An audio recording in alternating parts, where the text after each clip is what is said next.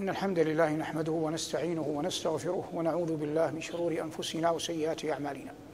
من يهده الله فلا مضل له ومن يضلل فلن تجد له وليا مرشدا. وأشهد أن لا إله إلا الله وحده لا شريك له وأشهد أن سيدنا ونبينا محمدا عبده ورسوله. صلى الله عليه وعلى آله وأصحابه وعلى سائر من اقتفى أثره واتبع هديه بإحسان إلى يوم الدين. وبعد فهذا ما نحن فيه من الخير بحمد الله وفضله من تفسير كلام ربنا تبارك اسمه وجل ثناؤه. ولقاء اليوم عنوانه وظل ممدود. الله تبارك وتعالى في سورة الواقعة ذكر معال الناس يوم القيامة وجعلهم ثلاثة. سمى الأولين منهم بأنهم سابقون. وسمى من بعدهم بأنهم أصحاب يمين. وهؤلاء كلاهما من كتب الله لهم أن يدخلوا الجنة. وسمى من كتب الله عليهم النار عياذا بالله بأصحاب الشمال. ولما ذكر أصحاب اليمين قال ربنا وأصحاب اليمين ما أصحاب اليمين؟ في سدر مخضود وطلح منضود وظل ممدود. حول هذه الكلمة الآية المباركة لقاء اليوم وظل ممدود. هذا إنما يكون في الجنة. لكن ينبغي أن يعلم أن الظل هناك ظل في الدنيا وهناك ظل في عرصات يوم القيامة في عرصات الموقف قبل أن يدخل أهل الجنة الجنة وأهل النار النار. وهناك ظل في الجنة وهناك ظل في النار. كم؟ أربعة. فأما ظل الدنيا فمعروف. هناك ظل وهناك فيء. فما زالت عنه الشمس يسمى فيء. وكلمة ظل في الاستعمال اللغوي أوسع من كلمة في. فإن كلمة ظل كذلك تعني العز والمنعة كما يقال عن السلطان إنه ظل. يقال في ظل حكم فلان أي في عزه ومنعته وسلطانه وعدله. وهذا ظاهر.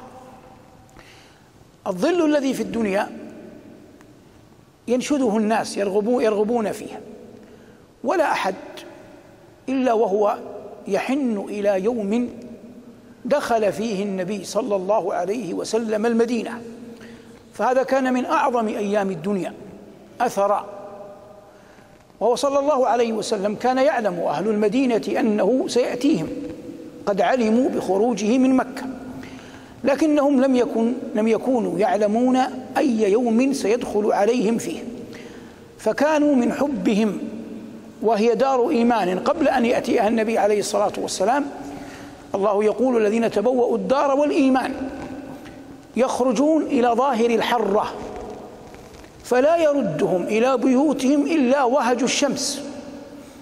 وكانت يهود تراقب ذلك منهم حتى كان يوم الاثنين الذي أقبل فيه النبي صلى الله عليه وسلم وصاحبه إلى ظاهر حرة قباء.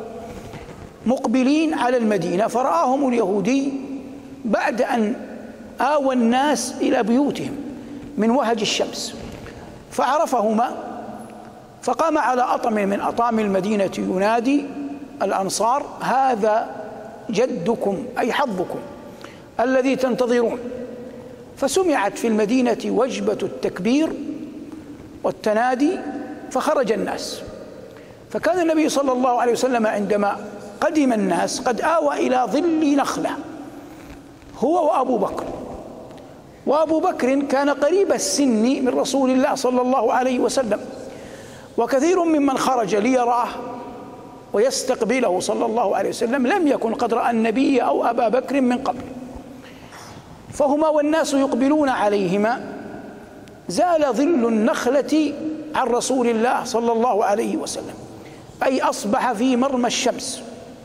فقام أبو بكر يظلل النبي صلى الله عليه وسلم. من هنا عرف الناس من أبو بكر ومن رسول الله صلى الله عليه وسلم. وهذا المقام من الصديق ليس بأول مقاماته ولا بآخرها أدبا مع من؟ مع رسول الله صلى الله عليه وسلم. وقد أورثه الله أي أبا بكر ما أورثه من عظيم المقام وجليل المكانة لكمال أدبه مع ربه أولا ثم كمال أدبه مع من؟ مع نبينا صلى الله عليه وسلم. فأما كمال أدبه مع النبي فما ذكرناه إلا واحدا من مواقف كثر كان الصديق يتأدب فيها مع نبينا صلى الله عليه وسلم. وأما أدبه مع ربه فحسبك أن تقرأ قول الله عز وجل وسيجنبها الأتقى الذي يؤتي ماله يتزكى وما لأحد عنده من نعمة تجزى إلا ابتغاء وجه ربه الأعلى. ثم وعده الله وعدا لن يخلف قال الله ولسوف يرضى. رضي الله عنه وأرضاه. هنا القضية قضية الظل الذي في الدنيا ولم أجد. مثلا أضربه لك في الظل أعظم من هذا المثل في في الدنيا وإلا تستطيع أن تتكلم عن ظل الدنيا بلا ما لا منتهى له. حوادث الدهر وأيام الناس وأمراءهم وسلاطينهم وعامتهم وكرمائهم وحكامهم كثيرة في مسألة الظل. لكن هذا الموقف يظهر لك أن الأدب مع النبي صلى الله عليه وسلم يورث خيرا عظيما. والله يقول وما يلقاها إلا الذين صبروا وما يلقاها إلا ذو حظ عظيم. نأتي للظل في باب السجود. ذكره الله عز وجل في الرعد وفي النحل. قال رب العزة ولله يسجد من في السماوات والأرض طوعا وكرها. ثم قال وظلالهم بالغدو وال والآصال والمعنى ولله يسجد من في السماوات والأرض وظلالهم طوعا وكرها بالغدو والآصال فالمؤمن أنا الله وإياكم منهم يسجد طوعا هو وظله. والكافر لأنه كافر لن يسجد. لكن يسجد ماذا؟ يسجد ظله. وقال جل وعلا في سورة النحل أولم يروا إلى ما خلق الله من شيء يتفيأ ظلاله يتفيأ ظلاله عن اليمين والشمائل سجدا لله وهم داخلون. فأعظم ما يمدح الله به شيئا واحدا من خلقه أنهم سجد له أو أن يمدحهم بأنهم راغبون في عبادته. قال الله عن عبده عيسى بن مريم لن يستنكف المسيح أن يكون عبدا لله ولا الملائكة المقربون بل الشرف كل الشرف أن يكون العبد عبد طاعة لمن؟ لله. هذا ما يتعلق بالظل في الدنيا والسجود. نأتي الآن للظل يوم القيامة. يوم القيامة يحشر الناس على أرض بيضاء نقية مر معنا كثيرا الحديث عنها. تدنو الشمس من الخلائق يلجمهم العرق فيكون الناس أحوج ما يكونون إلى الظل.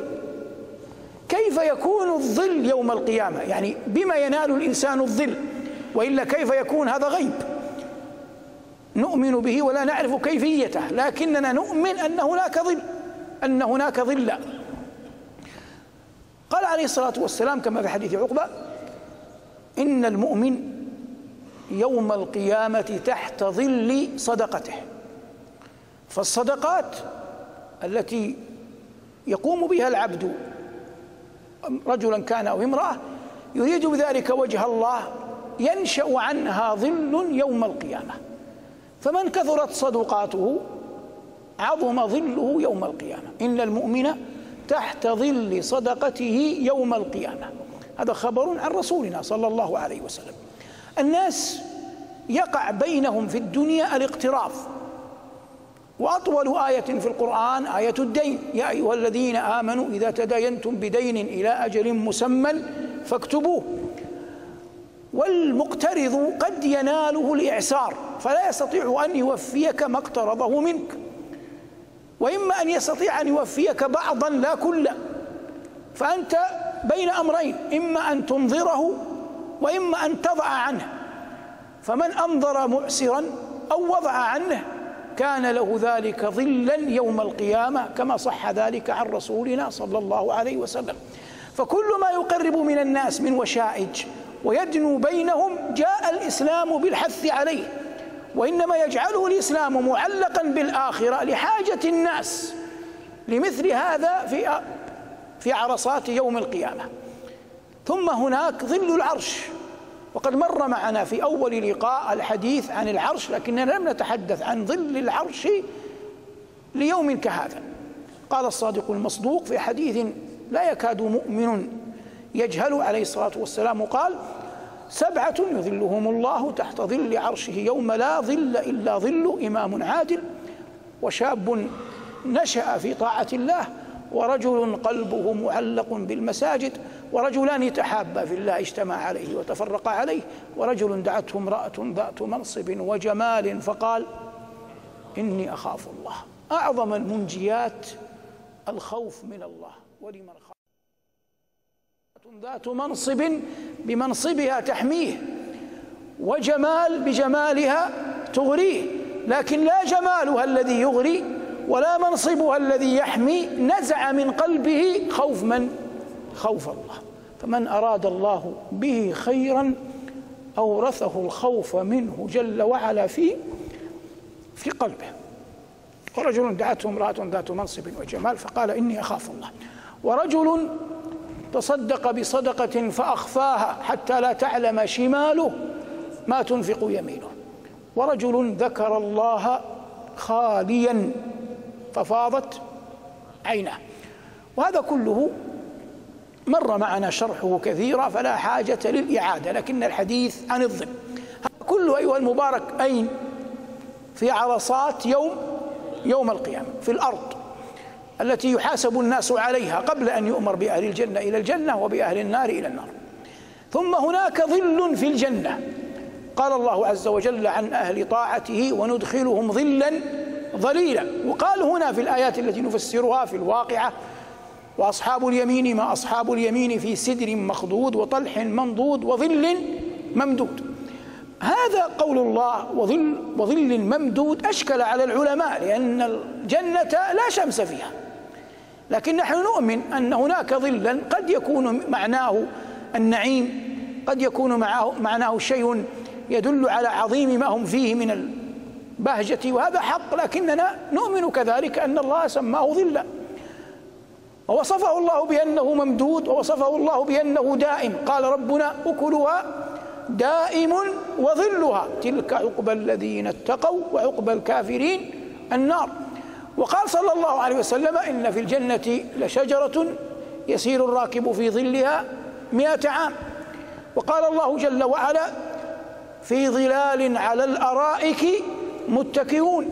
فهذا كله مما جعله الله عز وجل في جنات النعيم. والجنة دار وأي دار؟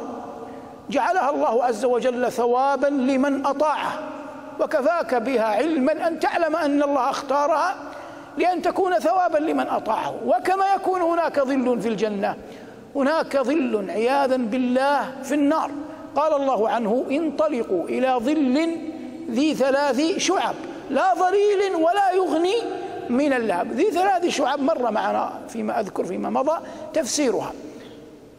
الدخان إما أن يكون إلى أعلى وإما أن يكون جهة اليمين وإما أن يكون إلى جهة اليسار الشمال. كذلك الظل الذي ذكره الله عز وجل هنا قال انطلقوا إلى ظل ذي ثلاث شعب لا ظليل ولا يغني من اللهب. وقال في آية أخرى في الواقعة وأصحاب الشمال ما أصحاب الشمال؟ في سموم وحميم وظل من يحموم لا بارد ولا ولا كريم. إنهم كانوا قبل ذلك مترفين وكانوا يصرون على الحنث العظيم. هذا هذا ما يتعلق بالظل عياذا بالله في النار. وذلك ما حررناه ما يتعلق بالظل في الجنة.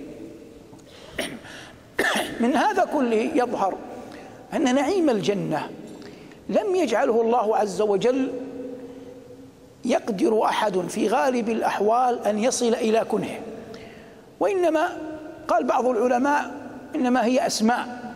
لكن الذي نريد أن نصل إليه أن الله عز وجل يورث أهل الجنة نعيما لأجسادهم نعيما لأبصارهم فيما يرون نعيما لأسماعهم فيسمعون أطيب الكلم. ربنا يقول لا يسمعون فيها لغوا ولا ولا تأثيما إلا قيلا سلاما سلاما. ويرون فيها ما تقر به أعينهم. وأعظم ذلك وأجله لذة النظر إلى وجه الله العظيم. وهم كذلك يمتعهم الله عز وجل بما قال عنه في كتابه العظيم إنا أنشأناهن إنشاء فجعلناهن أبكارا عربا أترابا لأصحاب اليمين. وإلى غير ذلك مما أعده الله عز وجل لهم في جنات عدن. كما أن الله عز وجل كتب على أهل النار أنهم يعذبون لكنني لا أحسن الحديث كثيرا عن أهل النار. وخير لنا أن نقول أنه عذاب أعده الله عز وجل لمن عصاه وكفاك أن تقرأ القرآن فترى فيه من عظيم من عظيم الوعيد. لكننا نعود إلى إلى الظل الذي في الجنة وقول الله عز وجل وندخلهم ظلا ظليلا.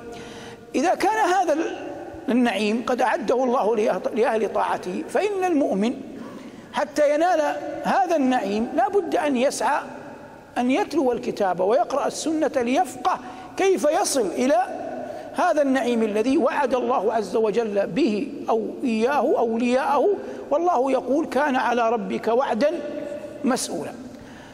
مر معنا كثيرا أن الجنة مهرها الإيمان والعمل الصالح. قال الله إن الذين آمنوا وعملوا الصالحات كانت لهم جنات الفردوس نزلا.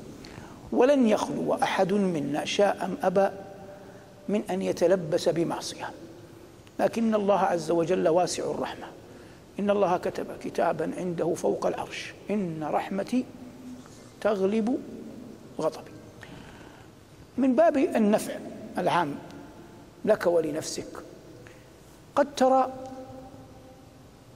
ممن تحبه ممن داهمه مرض حتى أذهب قواه وأصبحت لا تدري وأنت ترجو له الجنة وترجو له أن يبقى حتى يزداد عملا صالحا لا تدري أين الخير له تقبض الروح أو لا أو لا تقبض. وكما قلت لك أنت تريد له الجنة لكن كذلك لا تعلم الغيب. وفي الوقت نفسه ترجو أن يطول عمره ليحسن عمله. فلعل في مثل هذه الأحوال أن تدعو له فتقول اللهم لا تقدمه لعذابك ولا تؤخره لسخطك وعافه في كل ذلك. اللهم لا تقدمه لعذابك ولا تؤخره لسخطك وعافه في كل ذلك. اللهم أحسن حاله ومآله. اللهم أحسن حاله ومآله واختر له يا رب العالمين. يرجى أن يكون هذا الدعاء أن ينفع الله به من غلب على ظنك أن أجله قريب. كل ذلك في باب كيف يتحاب المؤمنون كيف تقوم أنت بما أوجب الله جل وعلا عليك لمن حولك سواء كان من والديك ابيك أو أمك أو أبنائك أو أي عزيز عليك. لأن الإنسان لا يعلم الغيب وفي الوقت نفسه ما, ما من مؤمن إلا ونحن نحبه في الله ونرجو الله أن يدخله الجنة ويدخله الظل الظليل الذي وعد الله عز وجل إياه عباده. وفقنا الله وإياكم لما يحبه ويرضاه وأسكننا الله وإياكم جنته وجعلنا الله وإياكم على خير وعافية وصلى الله على محمد وآله والحمد لله رب العالمين.